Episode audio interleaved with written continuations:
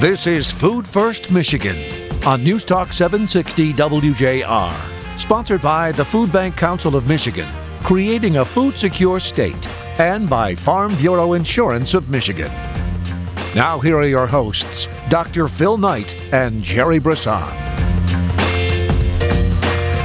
Welcome, everyone. Thanks for listening. The Michigan Farm Bureau has a huge trailer. It's called the Farm Science Lab, and what it is, is an experience. It's a 40 foot mobile classroom equipped with the latest teaching technologies that are designed to increase agricultural awareness. The Farm Science Lab travels the state offering a field trip type experience right to the front door of a school. The impact of this program is that kids gain knowledge and understanding about where their food comes from. I think during the pandemic, we've all been a bit more aware and concerned of where our food is coming from and will there be enough. Folks struggling under the weight of food insecurity think these thoughts all the time. Will there be enough food and from where will I get more? Food security is a passion, not a hobby for the Farm Bureau family of companies. Why not? Solving hunger starts in the field, and the Michigan Farm Bureau, Farm Bureau Insurance of Michigan, and their agents across Michigan all have committed themselves to this great work of creating a food secure Michigan. Our guest today is the president of this great Michigan family of companies, Carl Bednarski, a farmer who, as you may have guessed, is committed to ensuring no kid goes to bed hungry across our state. Carl joins me and Jerry Brisson next on Food First Michigan.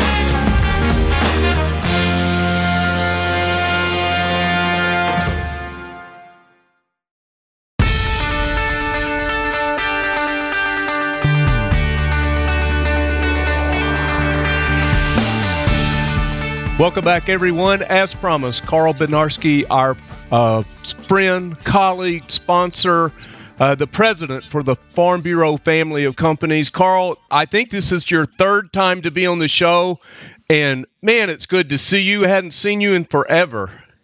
Well, Dr. Knight, it's, it's great to be with you, and uh, absolutely, you have a great show here, and I'm always excited to be part of it. Well, we appreciate you so much. Jerry, I, I haven't seen you in a long time, but I know you haven't seen Carl. That's the honest truth. I mean, you know, all of our lives have changed in in pretty significant ways, and so uh, I'm just happy that we can at least figure out this Zoom experience, so we can at least see smiles and and you know the the intelligence in your eyes. You know, it's uh, it's really good and uh, great to have you on the show today. Well, thank you, Jerry. And uh, yeah, you're absolutely right when you talk about the new experience with Zoom and everything, because I just actually watched uh, Phil's dog walk behind him as he's talking. yeah, yeah. And his name is Bama, of course. well, see, Carl, what you don't know is whenever the dog hears my voice, he's trying to get me out of the house. And so that's why he's pacing around back there. I hear that guy. I know he's here somewhere. yeah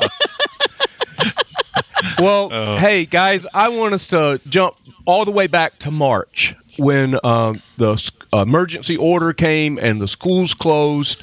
Um, kids were uh, left to fend, and of course, we know our friends over at the Department of Education uh, rallied. They came to us. We rallied. But let me tell you else who rallied, Jerry.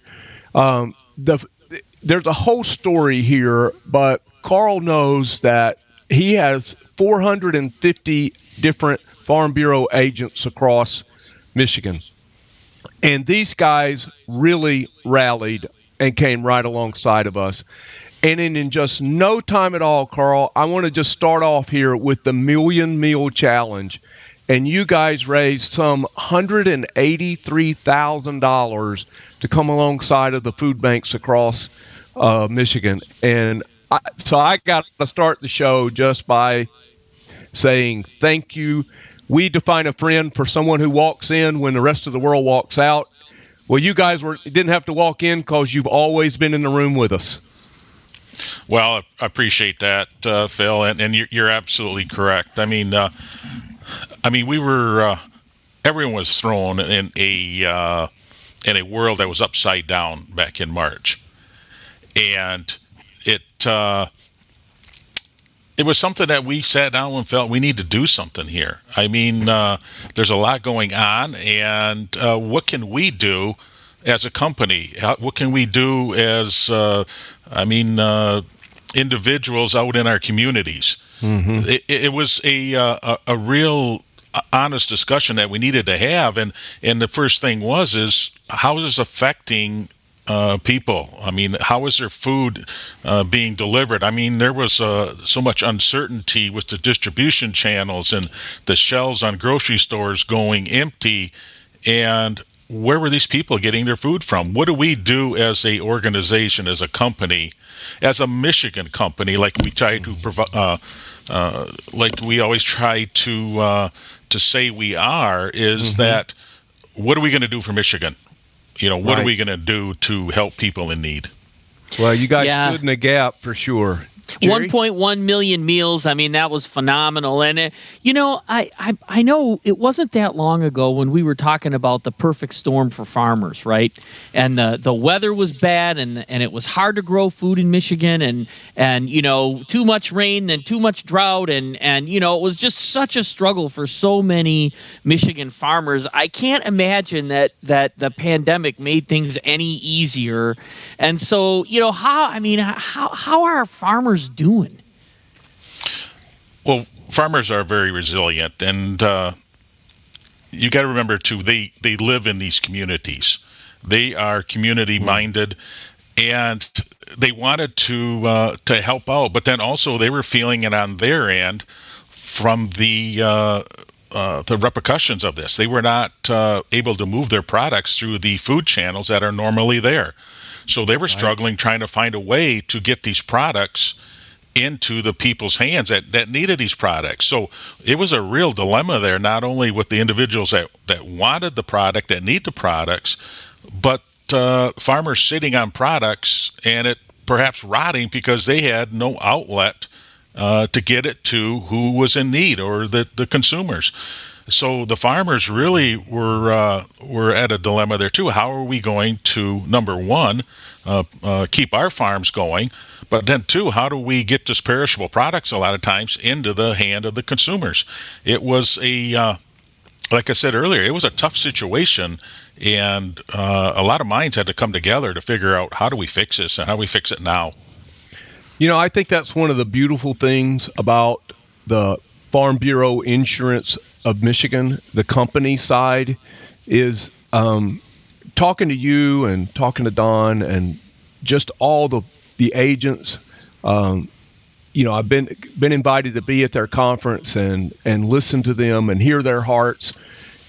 You know, it's the beautiful side of this to me, Carl, is you guys you you stand with the farmers in my mind so they can withstand. And the last few years they've they've really had to withstand. I mean, the too much rain, the too little rain, the too cold too soon, the too. I mean, it's been just a lot of too many, you know, uh, trials and tribulations, so to speak. And then when you throw the pandemic on top of them, the resilience is just amazing for our farmers, but also for the company. And then for the company to take a look and say, you know what, what can we do to affect our communities? Because, like you say, the agents, the farmers, they're all a part of the community. They're living right there and they can't turn a blind eye, not one of them. Well, Phil, you're absolutely correct. And then we take a look at it. We're not going to pick up our farms and move them to another location. We are here. You know, right. we are here in Michigan, and we have to uh, be able to get along with our neighbors. We need to have that relationship with our consumers. Mm-hmm. So farmers are in a unique position to provide that uh, that food product to those individuals, and also to show that uh, that we take care, that we understand what's happening in our communities, also. And that also just bleeds over into our insurance company, and we try to uh, drive those same ethics into those individuals that they need to be involved in their local communities.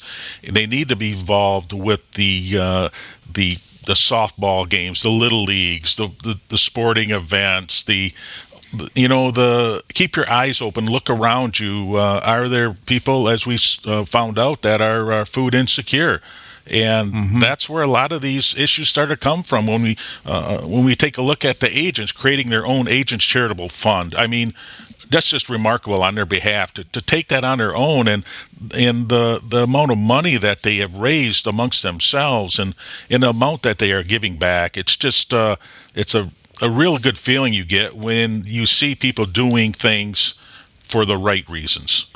You know, yeah. lots of great people doing lots of great things. Jerry? Yeah, I one of the things I love about the Agents Charitable Fund is okay, so this the the, the pandemic hits and within 24 hours those guys raised a thousand dollars an hour I mean, they did. They raised a thousand dollars an hour for 24 hours to get things moving and and provide some immediate relief. And I mean, you know, that's amazing. You know, that's amazing, and you don't just see that everywhere all the time. So, you know, that's pretty cool. That's that's was my point. you know, I don't, I don't. We have some companies and corporations that are that ran to us to help, but you know, uh, like I said, Carl, y'all didn't have to run because you were already here. Um, we got to take a quick break, guys. I uh, want to bring Carl Bednarski back. He's the president for the family of companies for Michigan Farm Bureau. He's our friend, he's our colleague, and he's also a farmer. And uh, so he understands this work from the ground up, so to speak. He's, he'll be back with Jerry and I in just a moment, and we're back in just a second.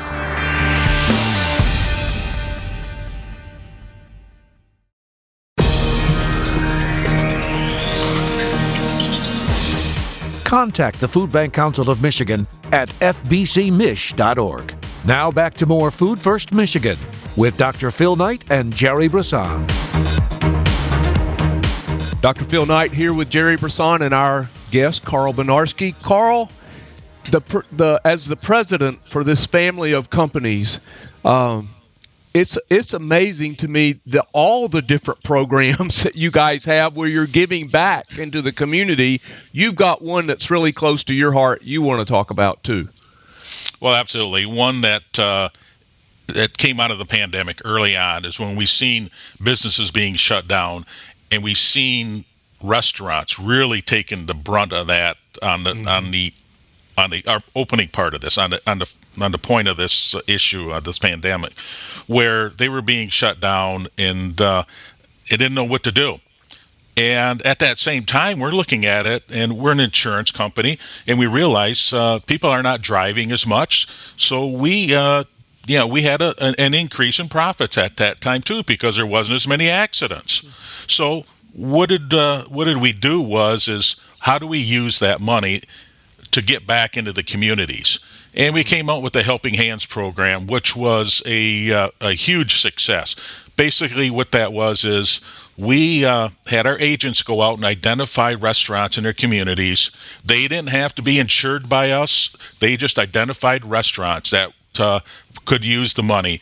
We gave those restaurants $4,000 each. We sent them a check and said, spend it on uh, on uh, on the program. So what we did then is sent out to our members uh, a $25 coupon to go to these restaurants. They utilized it. If you go over the amount, just send us the bill. So if they used up the $4,000, we didn't care. If you went to $7,000, give us the bill for $3,000 and we'll make it up. There was no strings attached. If you didn't use the $4,000, that's fine we're not going to ask for it back. And it was just a great uh, uh, to hear those testimonies come back from those restaurants saying thank you. Jerry, have you ever in your life heard of anything like that? You know, it is it is a tremendously generous thing to do. There's no question about it. And you know, it hits us in, in a couple different ways too, because a lot of the people that work in restaurants are low income already. Um, and again, I I know restaurants pay whatever they can. I it, it's not an issue that people are unwilling it's just there's only so much margin to work with. And so when they got hit hard, we saw a lot of people from that industry coming to our food lines, right? And so having that immediate help that that drives business, you know, when business can pay for for the relief of their own people, that's the best situation, right? And so supporting those businesses so they could do what they needed to do was an awesome way to keep everyone afloat, keep people paid, and keep people out of our lines. And we really appreciate that. So, well, thank you very much. And was it? I wanted to mention that because it's been uh, very successful, and and it goes back to doing what's right, taking that money, giving it back to the communities that uh, that we're all part of. Well, Carl, there's no one I don't I, I don't think there's anyone in the state that understands the farm economy, that the, the economy associated with agriculture better than you. And um, I, I would like for you to talk a little bit about that because in the midst of all this giving, our our farm, our agriculture sector has suffered through uh, some pretty serious downturns, and I I I appreciate it if you could just paint that picture for our listeners and for Jerry and I as well. Absolutely, is uh, yeah, the farm uh, economy really struggled early on, and it's still uh, still struggling at this point, but when we take a look at the things that uh, that led to it, first of all, we had some trade issues going on with, with China and and the retaliation against agriculture when uh, President Trump put the uh, the tariffs uh, on steel and aluminum that affected agriculture. Agriculture seen what was going on. They knew this was bigger than just steel and aluminum, and so people were waiting for agriculture to, to push back but agriculture said no. We'll we'll take one on the chin because we see what what uh, what's going on here.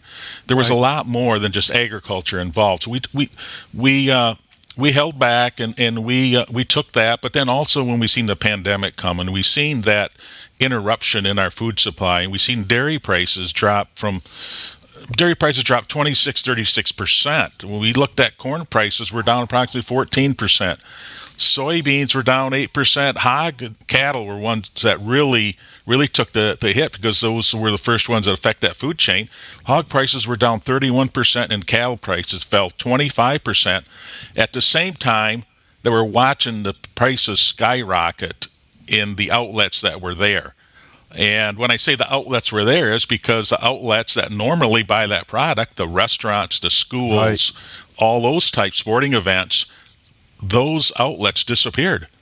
And so we had to get that all repackaged and, and go to a different distribution channel.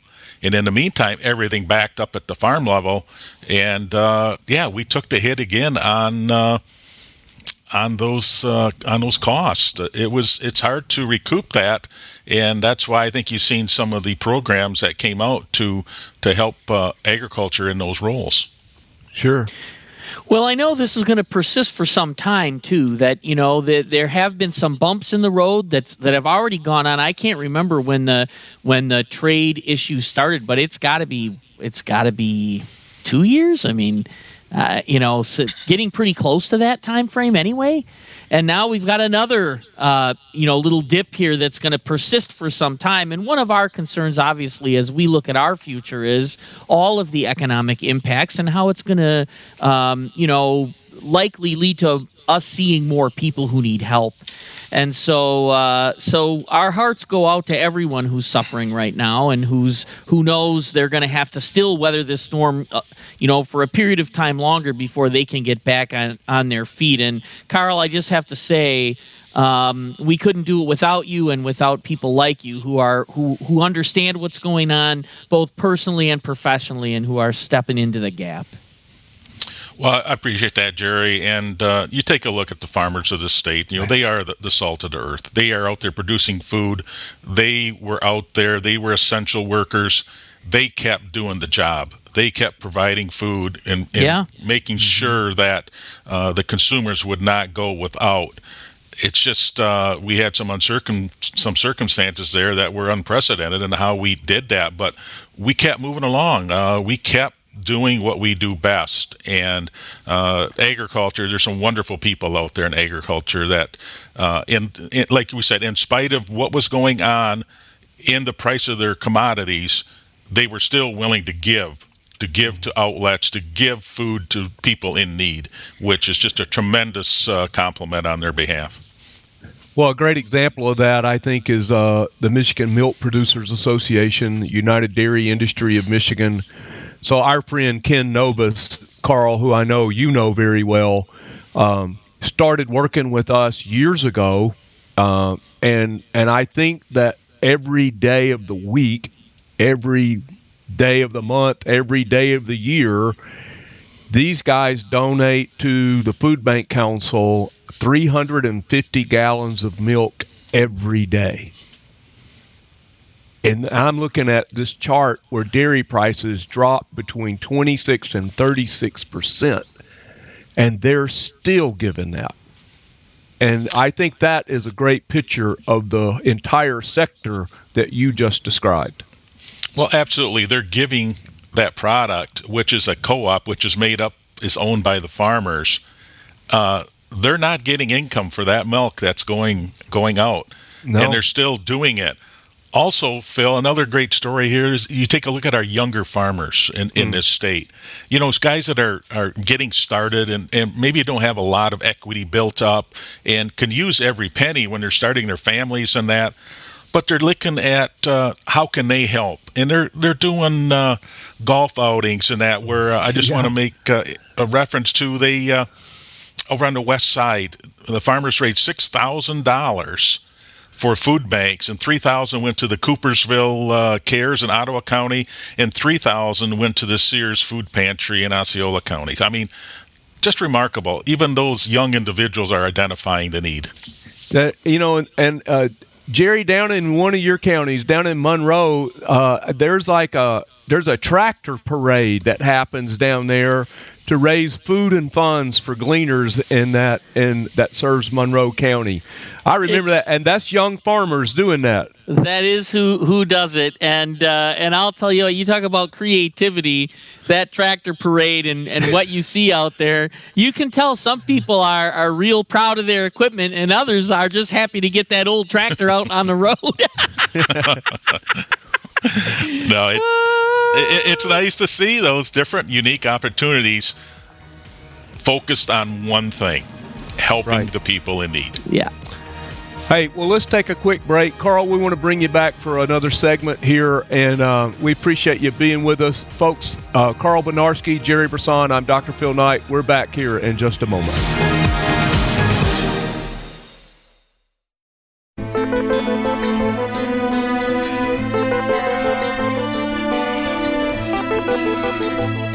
First, Michigan. Once again, here's Phil and Jerry.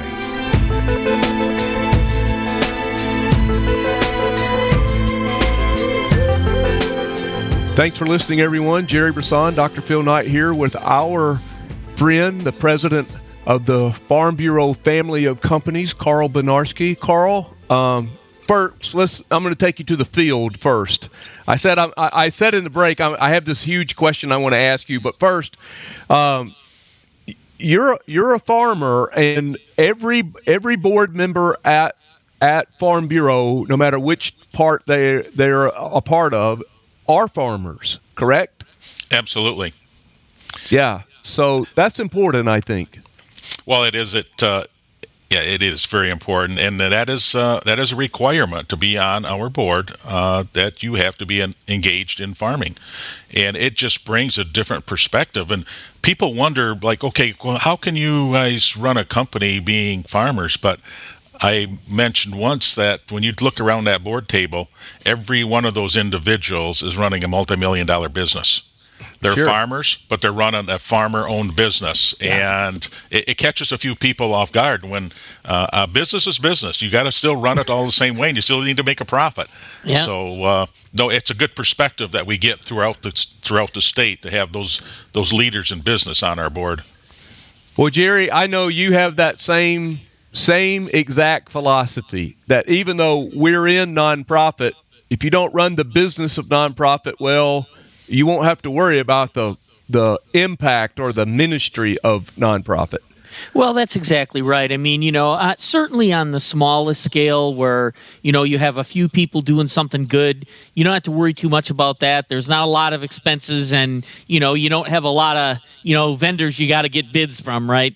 But when you when your business is running over a 100 million dollars a year, uh, you better have a better sense of how you're how you're running that business. And when you look at the business of food banking in the state of Michigan, we provide um, so many millions of pounds of food every year. And this year we're going to be running, you know, significantly higher than normal. If you don't have your hands on the levers of the business, you're not going to be able to do all that work. So we certainly have a great deal of respect for the farmers having to move that food, grow that food in lots of different circumstances, run that business, make a profit. It's really important. Well, and Jerry, I just want to cut in here and say that, uh, you know, everything we talked about here today is things that we've done or things that are we are doing, but we're not done yet. When you run a business, you have to plan for the future. You hmm. have to look and see what's coming down that road. And the thing is, we are not going to back off from what we do in our charity events and in our giving programs. I mean, we are looking at ways to enhance them more yet. We're looking at being a company for purpose. You know what? Uh, what is for purpose? I mean, it isn't. It, it it's it, part of your community, part of your state and what can we do more? So we're looking at other op- opportunities to do things with the food bank and to do things uh, within our communities to help uh, promote those individuals and, and, and to identify uh, misfortunes where we can help. Well, you know, Carl, I'm I'm drinking coffee here, and I'm going to hold my mug up. I wish all our listeners could see it because the last time I saw you was at this place, yep. and and you guys have partnered with the Eastern Market in some significant ways. And uh, so my daughter is an artist who lives in Detroit, and she drew this and put it on a coffee mug, and it's the it's the it's the train associated with Eastern Market. So I know that what you just said is true because you guys are expanding and enhancing your partnerships uh, with the Food Bank Council and all of our members, but also with great entities like the Eastern Market. Well, the Eastern Market is a perfect example. You know, you take a look at our members, our farmers are there selling their products. We have people buying that fresh produce or that fresh uh, whatever it may be. I mean, there's so much there, whether it's flowers on flower days, whether it's fish, whether whatever it is. It's just a, a great mix of different uh, commodities. And why would we not be there? Why right. would we not be there supporting two things that we are feel very dearly about and uh, want to help wherever we can. Well, let's switch gears for just a minute. We got a few minutes left in this segment here with you, and um, I'm wondering what you guys see for the future. Um, I know that we, we still are in the pandemic. Um, we forecasted ourselves that um, as we looked at um, the unemployment rate we would see elevated need in food security through June of 2022. In fact, we think about 100,000 more people will still be food insecure than what was prior to the pandemic happening to us in March. So, how is that looking for our farmers, for agriculture in general? Because you know we we have relationship with processors too. Um, We'd like everybody to start recycling again just so that we can keep some aluminum running here, right? Because those are all challenges to the food supply chain. What are you seeing, Carl? Well, that's an interesting question that uh, that you bring, and there's so many more opportunities. Like I said earlier, that we need to uh, follow through on. You know, it was great to see USDA come out with the uh, the food box program. I mean, we're looking over a hundred million food boxes throughout that country went through there, and it was uh, local fresh food from those individual states. I've been with Secretary Perdue a couple times in the state as we delivered or passed out those food boxes amongst the state. But then also, uh, we, are trying to identify too with the schools. Some of them are open, some are not open. Uh, how do we get meals to those individuals? How do we get meals to those kids mm. that are not in that school? I mean, this pandemic is still going to go on for a while. We're going to see uh, uncertainties in, in many places, and we're trying to identify how we can still uh, uh, supply uh, those individuals in need, and and not take the the philosophy that okay, the pandemic's over, let's go back to where we were before. It it isn't going to go away overnight, and but we need to find ways to uh, to continue to provide to those in need wherever that may be. That's true. Jerry? Well, once again, you know, as we as we look forward to the next 18 to 24 months of probably heavy lifting and you know trying to fit in the gap where we fit so that we can make sure that kids are well nourished and learning in school so we can make sure that workers are well nourished and able to get to work and get back to work when they need to. And when we think about the seniors and the veterans that have been affected by all of this in incredibly difficult ways and we're getting them quarantine boxes of food. And I'll tell you this there's no way we could make our plans if we weren't part of your plans. So I just want to say again you know we're very very grateful for your ongoing support. You you're on this show for three times for a reason, and uh, and we're very grateful that you help us do the lifting we have to do while you're out there doing all your lifting too. So twice as much for you, probably twice as much for us. But uh, it's been a great partnership, Carl, and we're truly truly grateful. Thank you, Jerry. I appreciate the, the comments on that. But I just want to remind everyone out there that is listening that you can be part of this too. Mm. You can be part of the solution here. I mean, we need everybody to step up to the plate, not just in a pandemic, but I mean, we need everybody throughout the year to uh, uh, to fulfill that need. So uh, I would uh, I would encourage anyone out there that wants to be part of one of these programs, get a hold of us. I mean, we're all in this together. We will help wherever we can. That's right. He's Carl Bednarski. He's the president for the Farm Bureau family of companies he's our friend, he's our colleague. Um, Carl, you're our sponsor. So this show doesn't happen without you and uh, your team. And so we're, Jerry and I are thankful. The difference this has made in changing the conversation about food insecurity across our state has created such positive momentum because I, as you said, I don't think there's anybody that we've ever met. Doesn't matter what side of the aisle they're on, or if they're not on any aisle side, that nobody wants to see senior citizens, children especially, or working families struggle with the toxic stress of being food insecure. This doesn't happen without you, my friend, and we want to say thank you. Thank you, Phil. It's our pleasure. Jerry and I are back to wrap up this edition of Food First Michigan in just a moment.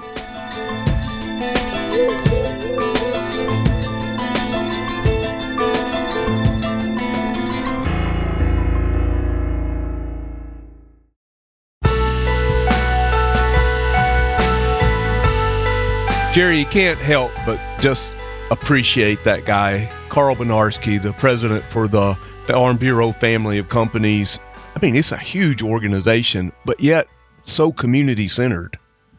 Yeah, and I mean, um, we've known Carl for a long time. Um, it's always a pleasure talking with him. If, if, if, I wish all of our listeners could see Carl in person. He's a he's a friendly guy. I mean, uh, you know, he he's just nice to hang around with. So uh, it was great to see him today. Warms my heart, and uh, you know, it reminds me one of the things that we started as a principle when we got the show going years ago. Now was we really believe that one of the keys to solving hunger was to bring smart people to the table who could help us be better. And mm-hmm. Carl has been one of those people from the very beginning, and he really did sponsor the show right from the very beginning, saying, "I believe in what you guys are trying to do." In terms of helping people really understand well, what even is food insecurity? And when we first started talking about it, we had to explain that, you know, time and again because, well, what's the difference between hunger and food insecurity, right? And here we are now with a with a core of listeners who've who've heard you know, so many different ways that people have gotten involved to to help us realize this dream of a food secure community. And we are closer now than we've ever been, even with the pandemic. The trust that's been developed, the smart people that have come to the table that have helped us do more and better, and uh, so it's exciting to to think back on those early days and how far we've come in a few years. And uh, great to see Carl and give him his due for how he's played a role in this. Well, all of them, you know, the agents, uh, 450 agents uh, for the Farm Bureau company, they they've been they've been spectacular to us. We've got a couple of trailers on the road, I think, that they've uh, bought and restored and given to us, and uh, that we're using. But it just reinforces the principle to me, Jerry, that that solving hunger really does start in the field. Yeah, well, there's no doubt about it. And understanding what's in the field, what needs to come out of the field, how to leverage as much of that as possible, and particularly for our Michigan farmers. And the state of Michigan has helped us in so many ways to leverage when there's extra food in the field and how to get it out of the field and to, and to hungry people. And there's another huge, you know, connection between food banks and farmers that has been really, really productive for the state. Well, I, I, you're right, and uh, their support, their uh, as I said in the show, their ability to stand with the farmer so that they can withstand, because farmers have been withstanding here for the last few years. You know, the whole China uh, trade, the the rain that came too early, then a pandemic on top of them. It's been a very. I remember us having a couple of shows with uh, Gary McDowell, the director at MDARD, where we had they had established a hotline because right. of the mental and uh, emotional anguish that uh, the folks in agriculture were going through. No so question. Yeah. I think we ended at one of those shows by saying "hug a farmer." Um, I think we did. Know? And I think we should do it. We should probably hug a farmer now, and we should probably hug a somebody who works in the, the, the meat industry and all of them because um, you know winter is coming and uh, we want to be we want to be ready for uh, the the needs that people are going to have as they face this this hopefully is the back end of this pandemic. Uh, we can't be hugging them though. We just got to bump elbows or something. Yeah, yeah, right. Yeah. Well, socially distance hug. Yeah. There you right. go. There you go. Yeah. Right. Yeah. Virtual hug. How's that? There we are. Perfect. Yeah. hey Jerry, it's it's it's great to see you. Appreciate you. I think it's time for a little food for thought. Farm Bureau of Michigan saw the need for a show like ours, Food First Michigan, and believed in me, Jerry, and our entire network of Feeding America food banks. I'm reminded that while everything rises and falls on leadership, nothing truly changes except through relationship. And I'm thankful for the family of companies of the Michigan Farm Bureau. They believed in us early and they continue to support our work to create a food secure state. And that's why we are committed to keeping food first, folks. Food first. Food First Michigan, presented by Farm Bureau Insurance of Michigan and by the Food Bank Council of Michigan, creating a food secure state.